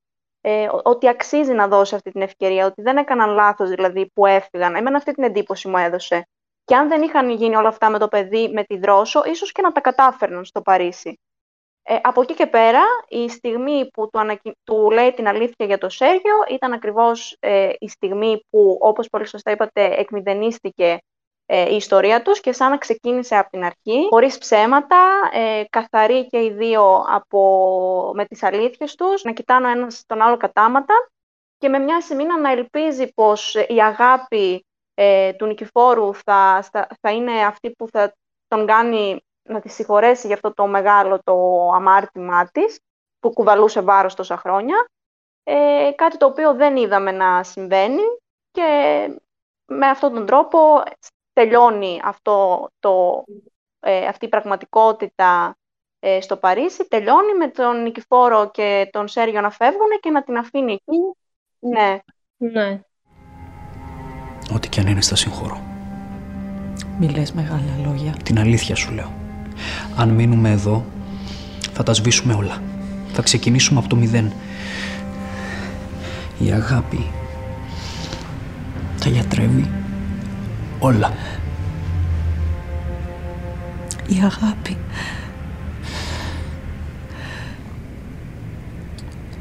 Σκοτώσαμε τον αδερφό σου, Νικηφόρε. Εγώ, η Δρόσο και η Ελένη. Σκοτώσαμε το Σέργιο. Η αγάπη λοιπόν μπορεί να τα γιατρέψει όλα. Ε, δεν ξέρω, σε αυτό το ζευγάρι είναι λίγο τα πράγματα δύσκολα. Αλλά αν με ρωτάς, ε, θεωρώ πως ε, στο, στην, στο, στην Ασημίνα και στον Νικηφόρο ε, χρειαζόταν αυτός ο χρόνος να βγει αλήθεια στην επιφάνεια και όπως είπα καθαρή να μπορέσουν ο καθένας σαν μονάδες ε, να ε, βρουν ξανά τον εαυτό τους και σιγά σιγά να βρουν και ο ένας τον άλλον. Εγώ αυτή την πορεία θα ήθελα να δω. Νομίζω είχε πει και η Ασημίνα ότι έτσι θα τα αντιμετωπίσουμε όλα με την αγάπη μας. Πολύ πιο παλιά το είχε πει αυτό. Ε, και το ζευγάρι, εγώ δεν ξέρω αν η αγάπη θα τα νικήσει όλα. Πάντως, ο χρόνος μπορεί να βάλει το χέρι του και ίσως να ε, δώσει μια ακόμα ευκαιρία που μπορεί να φανεί και η σωτήρια. Θα σας πω, η σκηνή της αποκάλυψης στο Παρίσι είναι πραγματικά μηδένισε το κοντέρ. Ε, ήταν μια για μένα προσωπικά αλλά και για τους αναριογράφους από τις καλύτερες σκηνές του Β' κύκλου, τόσο ερμηνευτικά όσο και σκηνοθετικά από κάθε άποψη. Δηλαδή, ενώ βλέπουμε μια γεμάτη και ζεστή ζωή στο Παρίσι, ξαφνικά η σκηνή της αποκάλυψης έχει πολύ ψυχρά χρώματα, σαν να έχει πέσει θερμοκρασία κάπως. Ήταν σοκαριστικό γιατί δεν το περίμενε κανείς. Ε, θεωρώ ότι μετράει το γεγονός ότι του το είπε μόνη της, γιατί του έδωσε περισσότερο χρόνο να το, να το επεξεργαστεί.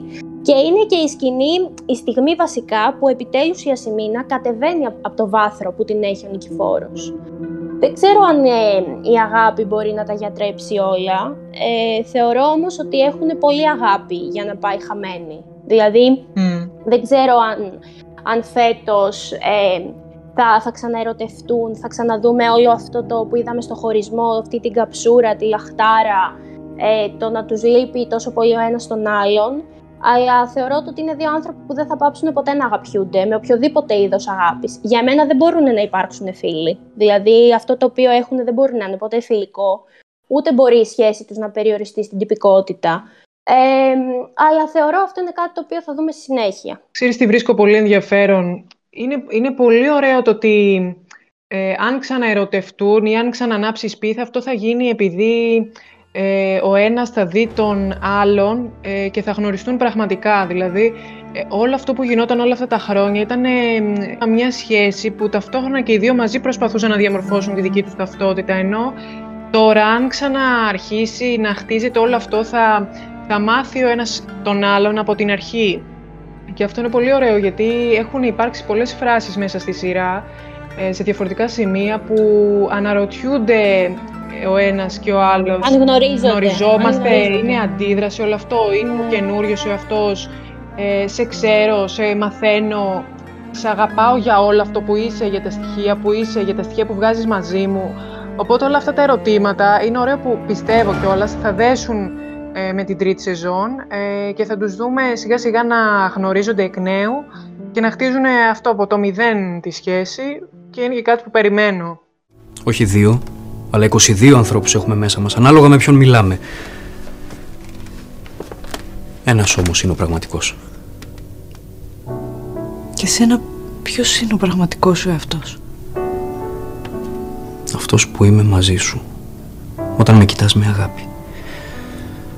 Αν το χάσω αυτό, φοβάμαι ποιος θα απογίνω. Όχι. Όχι, αυτό μην το ρίχνεις σε μένα. Όχι, απλώς το λέω. Όπως θα συνεχίσω να σου λέω ότι σε αγαπάω. Κάθε μέρα. Κοίτα, θα σου πω. Για, για εμένα γνωρίζονται. Δηλαδή, ο καθένας το ότι είναι ένας, ένα δίδυμο το οποίο ξέρει ο καθένας την πιο σκοτεινή πτυχή του άλλου. Η Ασημίνα ξέρει την πλευρά του Δόν, εκείνος ξέρει την πλευρά της κατάθλιψής της και ξέρει για το φόνο. Είναι πολύ σημαντικό για να μπορέσουν να ξαναβάλουν βάση στη σχέση τους. Στη σχέση τους. Αλλά δεν πάβει να ισχύει το γεγονός ότι 7 χρόνια, ενώ ας πούμε η Ασημίνα έμαθε σχετικά γρήγορα για την προδοσία, 7 χρόνια ο Νικηφόρος ζούσε μέσα στο σκοτάδι, οπότε αυτό δεν είναι κάτι το οποίο ξεπερνιέται τόσο εύκολα στην ψυχοσύνθεσή του, γιατί την έχει βγάλει από το βάθρο της και πλέον την αντιμετωπίζει όπως αντιμετω... αντιμετώπιζε όλους τους υπόλοιπους ανθρώπους που τον περιέβαλαν. Βέβαια είναι πολύ ωραίο στοιχείο και όλα μέσα στη σχέση τους ο ρόλος της ποίησης. Και αυτό είναι Εννοείται. κάτι που και εμένα με έχει, μου έχει αρέσει πάρα πολύ. Ε, και βέβαια πια να πρωτοποιείς ε, να το... σας δώσω ένα στατιστικό, ένα στατιστικό να σας δώσω. Οι ανίατες στο Twitter έβγαλαν στατιστικά το ότι ο Νικηφόρος της απαγγέλει ποίηματα ανά 37,5 επεισόδια. Άρα κάθε σεζόν περίπου περιμένουμε 4 με 5 ποίηματα. Και όχι, ε, όχι τυχαία ποίηματα. Ναι. Το, το ωραίο με τα ποίηματα είναι ότι ταιριάζουν, ε, ταιριάζουν απόλυτα. δηλαδή, το, ε, για μένα... Για μένα σκηνάρα ήταν το «Ποια θέλεις Θεού μας κυβερνάει». Τι απαγγελία. Oh, τι απαγγελία. Oh, νομίζω ένας λόγος που αγαπήσαμε και τόσο πολύ το ρολό ήταν ε, για αυτό το κομμάτι της απαγγελίας. Δηλαδή, νομίζω ναι, είναι ναι, ναι. από κάθε άποψη αυτό το κομμάτι. Ε, ναι, και ακόμα και είναι... να μην είναι, η ανάγνωση του βιβλίου του, του Νικηφόρου, του νέου αριστουργήματος, ήταν ε, φοβερό. Τρομερή, ε. τρομερή, τρομερή. Αυτά σκεφτόταν εκείνη διαρκώς. Τα ζήγιζε, τα ξαναζήγιζε, Έψαχνε τρόπο να αποφύγει τη μοίρα που στεκόταν απέναντι και την κοιτούσε κατάματα. Σαν να της έλεγε δεν υπάρχει διέξοδος πια. Μόνο διάλεξε την ώρα που θα το κάνεις. Και έπεσε η νύχτα. Ανέσυρε από τη μνήμη της το πρώτο του βλέμμα, το πρώτο του φιλί. Γιατί, γιατί αφέθηκε σε εκείνο το φιλί; Δεν βρήκε τη δύναμη που έψαχνε στο σκοτάδι. Άφησε τις ώρες να κυλήσουν μέχρι το πρώτο φως. Τώρα είναι η στιγμή, σκέφτηκε. Άπλωσε το χέρι να τον ξυπνήσει και έμεινε μετέωρη.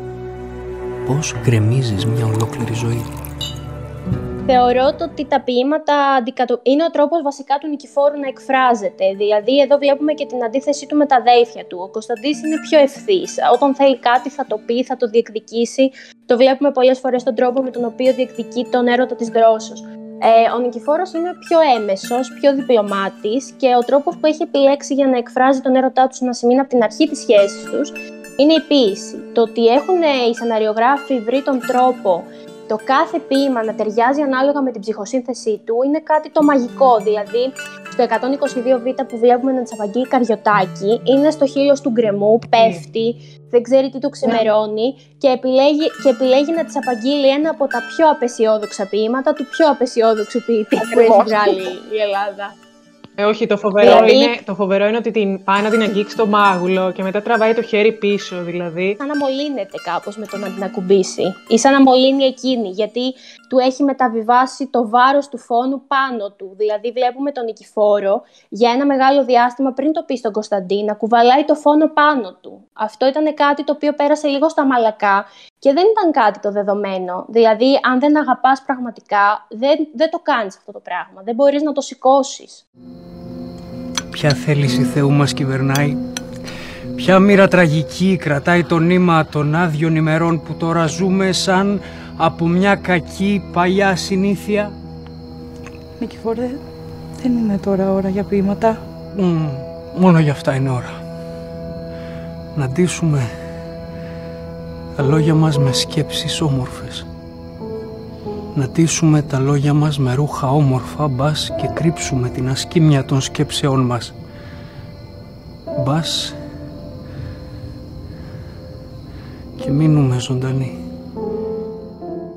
Εννοείται. Η αγάπη του Νικηφόρου προς την Ασημίνα είναι αναμφισβήτητα μεγάλη και αυτό το έδειξε όντως με την, ε, ε, το ότι αποφάσισε να την καλύψει μετά από την αλήθεια για το φόνο του αδερφού του. Και εγώ θεωρώ ότι η ποίηση όντως ε, έρχεται σε στιγμές που ε, ο Νικηφόρος ε, θέλει να, να πει κάτι αλλά δεν μπορεί να το πει με τα λόγια, θα το κάνει μέσω της ποίησης και είναι πολύ όμορφο αυτό και σίγουρα είναι και ένας τρόπος που αντιλαμβάνεται η Ασημίνα έντονα. Τι να πούμε, είπατε για τη σκηνή του Καριωτάκη, με τον Απαγγελία του Καριωτάκη, αγαπημένη. Εγώ θα σταθώ και στο, στη σκηνή με το ποίημα του Λιβαδίτη, μετά από τον γάμο το γάμο της Πινελόπης, που ναι, ναι. με τη Μαρία, νομίζω τα, τα έχουμε πει, ο Λιβαδίτης είναι ο ποιητής του Αν. Είναι ο ποιητής, ναι. Ε, ξεκάθαρα. Ξεκάθαρα, ναι ε, ακόμα και, και αργότερα μετά στη σκηνή που της απαγγέλισε φέρει. Δηλαδή, ε, αυτό ακριβώς ότι ο φιλότοχνος νικηφόρος από την αρχή παρουσιάζεται με τα ποίηματά του, τη γοητεύει, ε, είναι ένας τρόπος επικοινωνίας ανάμεσα στο ζευγάρι και πάντα ε, έρχεται η στιγμή που θα απαγγείλει ένα ποίημα και κάπως θα έχουν μια δική τους άλλη επικοινωνία σαν να καταλαβαίνονται σε ένα κάπως ανώτερο επίπεδο με αυτόν τον τρόπο. Όπως ναι. π.χ. και το ότι, αυτό που είπε η Χρύσα, το ότι στη σκηνή του Λιβαδίτη πρώτα το απαγγέλει στην Πινελόπη και τον Αλέξη για το γάμο τους υποτίθεται, αλλά κοιτάει εκείνη και όταν μένουν οι δυο τους της το λέει ξεκάθαρα. Το ότι ναι. επιλέγει δηλαδή τον ποιητή του έρωτα, το Λιβαδίτη, τη στιγμή που εκείνος νιώθει πιο σίγουρος από ποτέ μετά από καιρό ότι την αγαπάει και ότι είναι άξιος να τη διεκδικήσει, είναι επίσης σημαντικό το πόσο δηλαδή κουμπώνουν τα ποίηματα ανάλογα με τη σκηνή και την οδηγία που έχουν πάρει οι ηθοποιοί. Η ποίηση είναι σίγουρα δηλωτική της κατάστασης ε, και των αυτό νομίζω το και, Και ξέρεις τι, είναι κιόλας ότι υπάρχουν και παραλληλισμοί και αλληγορίες, δηλαδή δεν είναι μόνο ότι ο Νικηφόρος απαγγείλει ποιήση στην Ασημίνα, είναι ότι και η Ασημίνα όταν είχαν βγει κάποια στιγμή έξω από το Σταμυρόσπιτο του λέει, τι του λέει ακριβώς, σώθηκαν, ε, σώθηκαν και τα...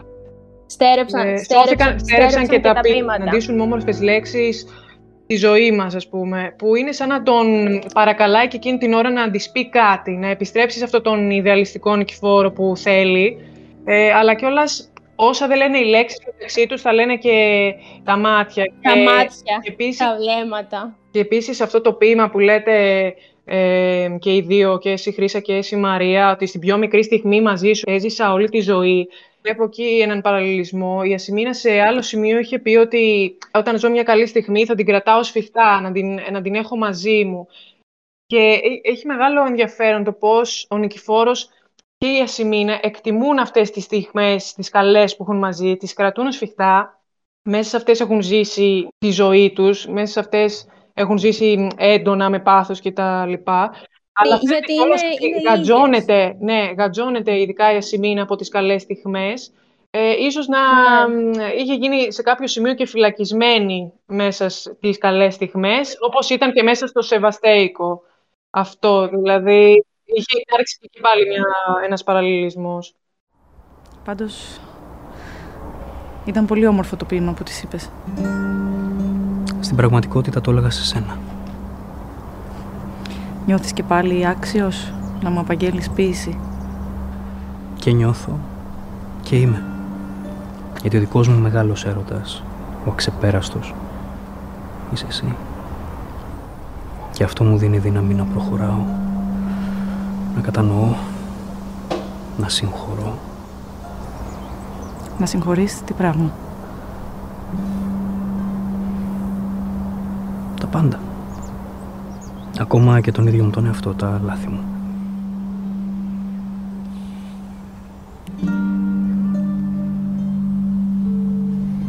Γιατί στην πιο μικρή στιγμή μαζί σου έζησα όλη τη ζωή.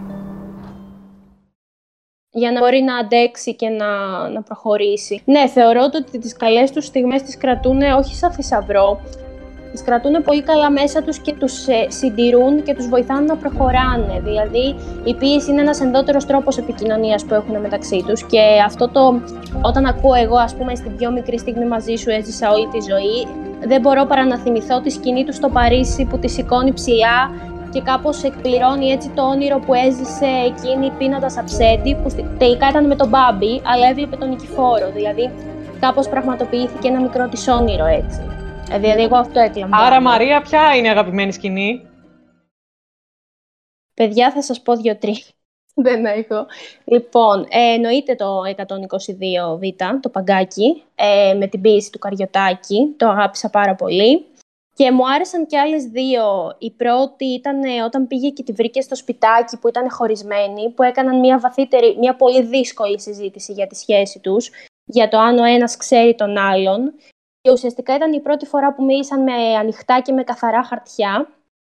Και εκεί που λες ότι τώρα θα βρούνε μια άκρη, ξαφνικά επιστρέφουν στον τρόπο με τον οποίο τους αφήσαμε. Οι άλλες δύο που ξεχώρισα από τη δεύτερη σεζόν ήταν ε, όταν πήγε και τον βρήκε τότε που ο Δούκας έμαθε για την προδοσία και του είπε το ότι αυτός ήταν ο λόγος για να σε αγκαλιάσω ξανά. Επομένως ήταν το μοναδικό πράγμα που δεν το θεώρησα βρώμικο στο γάμο μας. Δηλαδή ότι στα δύσκολα θα είναι πάντα δίπλα του. Και μου άρεσε και η σκηνή που πηγαίνει και τον βρίσκει με την εφημερίδα στο χέρι και του λέει το ότι πρέπει να προσέχεις, διότι το άρθρο το έχεις γράψει εσύ και όπως το κατάλαβα εγώ μπορεί να το καταλάβει και ο πατέρας σου. Δηλαδή εκεί καταλαβαίνεις πόσο καλά ξέρουν ένας τον άλλον. Όταν διαβάζει ένα κείμενο και καταλαβαίνει ότι προέρχεται από εκείνον. Και εννοείται όταν του είπε ότι τον αγαπάει ακόμα. Ρίσα, εσύ; Εγώ τι να πω, έχουμε πει όλες τις σκηνές. Η Μαρία όντως τις είπε όλες και από τις δικές μου αγαπημένες. Να πω κι εγώ για το ραφτάδικο επίσης, ότι ήταν η πρώτη έτσι, ε, Μμμ. σκηνή που βρέθηκαν σε σύγκρουση οι δύο αυτοί οι ρόλοι και μου άρεσε πολύ, έντονα συναισθηματικά. Γι' αυτό σου μίλησα. Αλλιώς θα μ' άφηνες να ζω στα σκοτάδια. Μέσα στην κοροϊδία. Εσύ θα ήσουν ειλικρινής μαζί μου αν ήξερες πως μία αλήθεια θα μας διέλυε.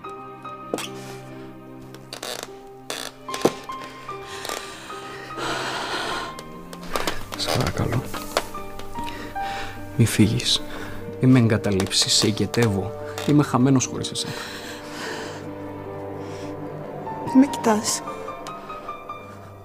Ακόμα και το βλέμμα σου μου σκίζει τα σωθικά. Καρδιά μου. Καρδούλα μου. Πώς μπόρεσες. Πώς μπόρεσες να μας το κάνεις αυτό; Συγχώρεσαι. Μη μ' Καρδιά μου. αγγίζεις. Μη μ' αγγίζεις, φύγε. Μη μ' αγγίζεις, φύγε. Ε, να προσθέσω κι εγώ μια της β' σεζόν έτσι, που μου άρεσε μ, ε, μια σκηνή που, της λέει, που του λέει Ασημίνα ζηλεύεις και απαντάει ναι ζηλεύω που νιώθεις Λέγε. τον ερωτισμό ε, να Ναι, ναι. ξεφυρίζει ε, από παντού. Ήταν έτσι μια πολύ ωραία σκηνή και αυτή. Αλλά ναι, έτσι, οι δυνατές είναι νομίζω και για μένα αυτές στο Παρίσι, το παγκάκι, τα έχουμε πει όλα νομίζω, δεν έχω κάποια και άλλη να προσθέσω. Ναι, η αλήθεια είναι ότι είπατε, είπατε φοβερές σκηνές. Εσάς κορίτσια, Εγώ θα έλεγα μια σκηνή που μου έχει αρέσει ότι είναι αυτή που είναι εξαπλωμένη η Ασημίνα στο κρεβάτι ε, και λέει ο Νικηφόρος ότι κάνει τα πάντα για να είναι ευτυχισμένη ε, και η Ασημίνα λέει μ, ότι δεν είμαστε όμως ε, εκεί σε αυτή την καταθλιπτική της φάση. Ναι. Επίσης το παγκάκι και εμένα μου έχει αρέσει πάρα πολύ. Ε, ποια να πρωτοθυμηθώ. Καλά, η της αποκάλυψης του φόνου του Σέργιο, Εννοείται. φοβερή. Και επίσης μια δική μου αγαπημένη σκηνή είναι αυτή που πάει στο Σταμυρόσπιτο τον Νικηφόρος, ε, τη φυλάει ε, στο, στο μάγουλο, στο μέτωπο, δεν θυμάμαι σίγουρα. Και όταν ε, έχει πάει να καταδώσει το Δούκα και έτσι λέει ότι της ψιθυρίζει μάλλον ότι τα κατάφερα καθώς κοιμάται, καθώς κοιμάται. και μετά καθώς φεύγει η Ασημίνα μ, δακρύζει. Ήταν φοβερή σκηνή, πολύ μ, λεπτή ας πούμε ε, και πολύ αποκαλυπτική. λεπτές για μένα, αποχρώσεις. ναι. ναι. Ναι, καλά, γενικά άντε τώρα να ξεχωρίσει σκηνή. Δηλαδή είναι αυτό ότι. Παιδιά, ναι, είναι, είναι πάρα πολλές. Δηλαδή, είναι... Ευτυχώς που πιάσαμε και διαφορετικές για να υπάρχει ποικιλία. Νομίζω να καλύπτουμε. Ξέρεις τι, είναι αυτό, αυτό, το πράγμα, είναι αυτό το πράγμα το οποίο λέω και, ας πούμε, και στα, στα κορίτσια, ξέρω εγώ, τις ανίατες, ότι τώρα, ας πούμε, στην τρίτη σεζόν που είναι πιο περιορισμένα τα πράγματα, μας κακοφαίνεται, γιατί είναι το ζευγάρι που ακριβώς επειδή τους βλέπεις μαζί από το δεύτερο επεισόδιο, δύο χρόνια έχουν κάθε μέρα σκηνές. Οπότε, όταν υπάρχει όλη αυτή η τριβή και όλη αυτή η φυσικότητα που έχουν οι Έλλη με τον ε, Ροϊό, ε, μετά αυτό, όταν δεν το βλέπει συνέχεια, κάπως σου λείπει. Εμένα όμως μου δημιουργεί και μία ανυπομονησία, γιατί θέλω να δω πώς θα ανασυγκροτηθούν ως μονάδες και μετά πώς θα ξαναγίνουν ως δίδυμο. Πολύ ενδιαφέρον αυτό. Και θα συμφωνήσω, ας πούμε, ναι. όντως είναι ένα ζευγάρι που το βλέπαμε συνέχεια μαζί σε αντιδιαστολή με, με λάμπρο λενιό, τους έχουμε ζήσει περισσότερο χωριστά παρά μαζί. Δηλαδή και πάλι στον τρίτο κύκλο που είναι χωριστά, εμείς σαν ε, team ε, λάμπρος λενιό το έχουμε απόφαση εξ αρχής ότι θα έχουμε κάποια επεισόδια, θα είναι πάλι χωριστά. Έχουμε ετοιμάσει τους προσωπικούς ναι. μας κουβάδες, έτοιμοι ρε παιδί μου, ξέρουμε. Οπότε, ναι, σε τις ανίατες φαίνεται πιο έντονα και εγώ θα το, παρα... ναι. το παρατηρώ αυτό. Έχω μεγάλη πίστη στο σενάριο. Ε, νομίζω θα μας κρατάνε διαμαντάκια και εντάξει μην ξεχνάμε κιόλας ότι πρέπει να γίνει και μια διαφορετική κατανομή φέτος με τις προσθήκες, αλλά νομίζω ότι ό,τι, ό,τι δημιουργήσουν θα είναι πολύ to the point, όπως και όλα όσα έχουμε δει ήδη. Εννοείται, συμφωνώ. Ε, γι' αυτό λίγο μας κακοφαίνεται, αλλά όπως σας είπα, εμένα μου αρέσει. Και θα πω τώρα και κάτι έτσι τύπου spoiler. Ε, Λοιπόν, ο Αναστάσης είπε λίγες αλλά καλές. Και εγώ αυτό το εμπιστεύομαι απόλυτα. Με αυτό θα κλείσουμε. Ε, με αυτό θα κλείσουμε. Με αυτό θα κλείσουμε. Η εμπιστοσύνη είναι δεδομένη στους σεναριογράφους και στον Αναστάση. Οπότε περιμένουμε. Νομίζω ότι όσο σκάβεις τόσο βρίσκεις ε, στη σχέση Εσμήνας Νικηφόρου και αυτό είναι το πιο ενδιαφέρον σε αυτό το ζευγάρι. Είτε μαζί είτε χώρια, ένας μαγνήτης τους τραβάει μαζί. Σας ευχαριστούμε που μείνατε μαζί μας στη συζήτηση αυτή. Η στήριξή σας είναι η μεγαλύτερη ανταμοιβή για μας. Γι' αυτό, αν σας άρεσε, κοινοποιήστε το και στους φίλους σας. Μείνετε συντονισμένοι και στη σελίδα μας, Άγαρε Μέλισσε Cast, για νέα θέματα που θα χρειαστούν τη δική σας συμμετοχή. Ακολουθήστε και τη Χρύσα, αγαρισκά το GR, τη Μαρία στο anastasis.l.fans που την ευχαριστούμε θερμά για τη συμμετοχή της ε, στο σημερινό podcast. Παιδιά, εγώ σας ευχαριστώ. Ήταν μεγάλη τιμή και χαρά. Και ανίατες, κουράγιο, έχουμε δρόμο, αλλά στο τέλος πάλι δικά μας θα είναι. Εμείς ευχαριστούμε. Εμείς ευχαριστούμε. Εγώ, εγώ, εγώ σας ευχαριστώ πάρα πολύ. Ευχαριστούμε και την Ειρήνη, apandazara.fans, που επιμελείται κάθε φορά με φανταστικό τρόπο το illustration του εξοφίλου, ε, αλλά και εσάς ε, που πάντα μας στηρίζετε και μας ακούτε. Μέχρι την επόμενη φορά να είστε καλά.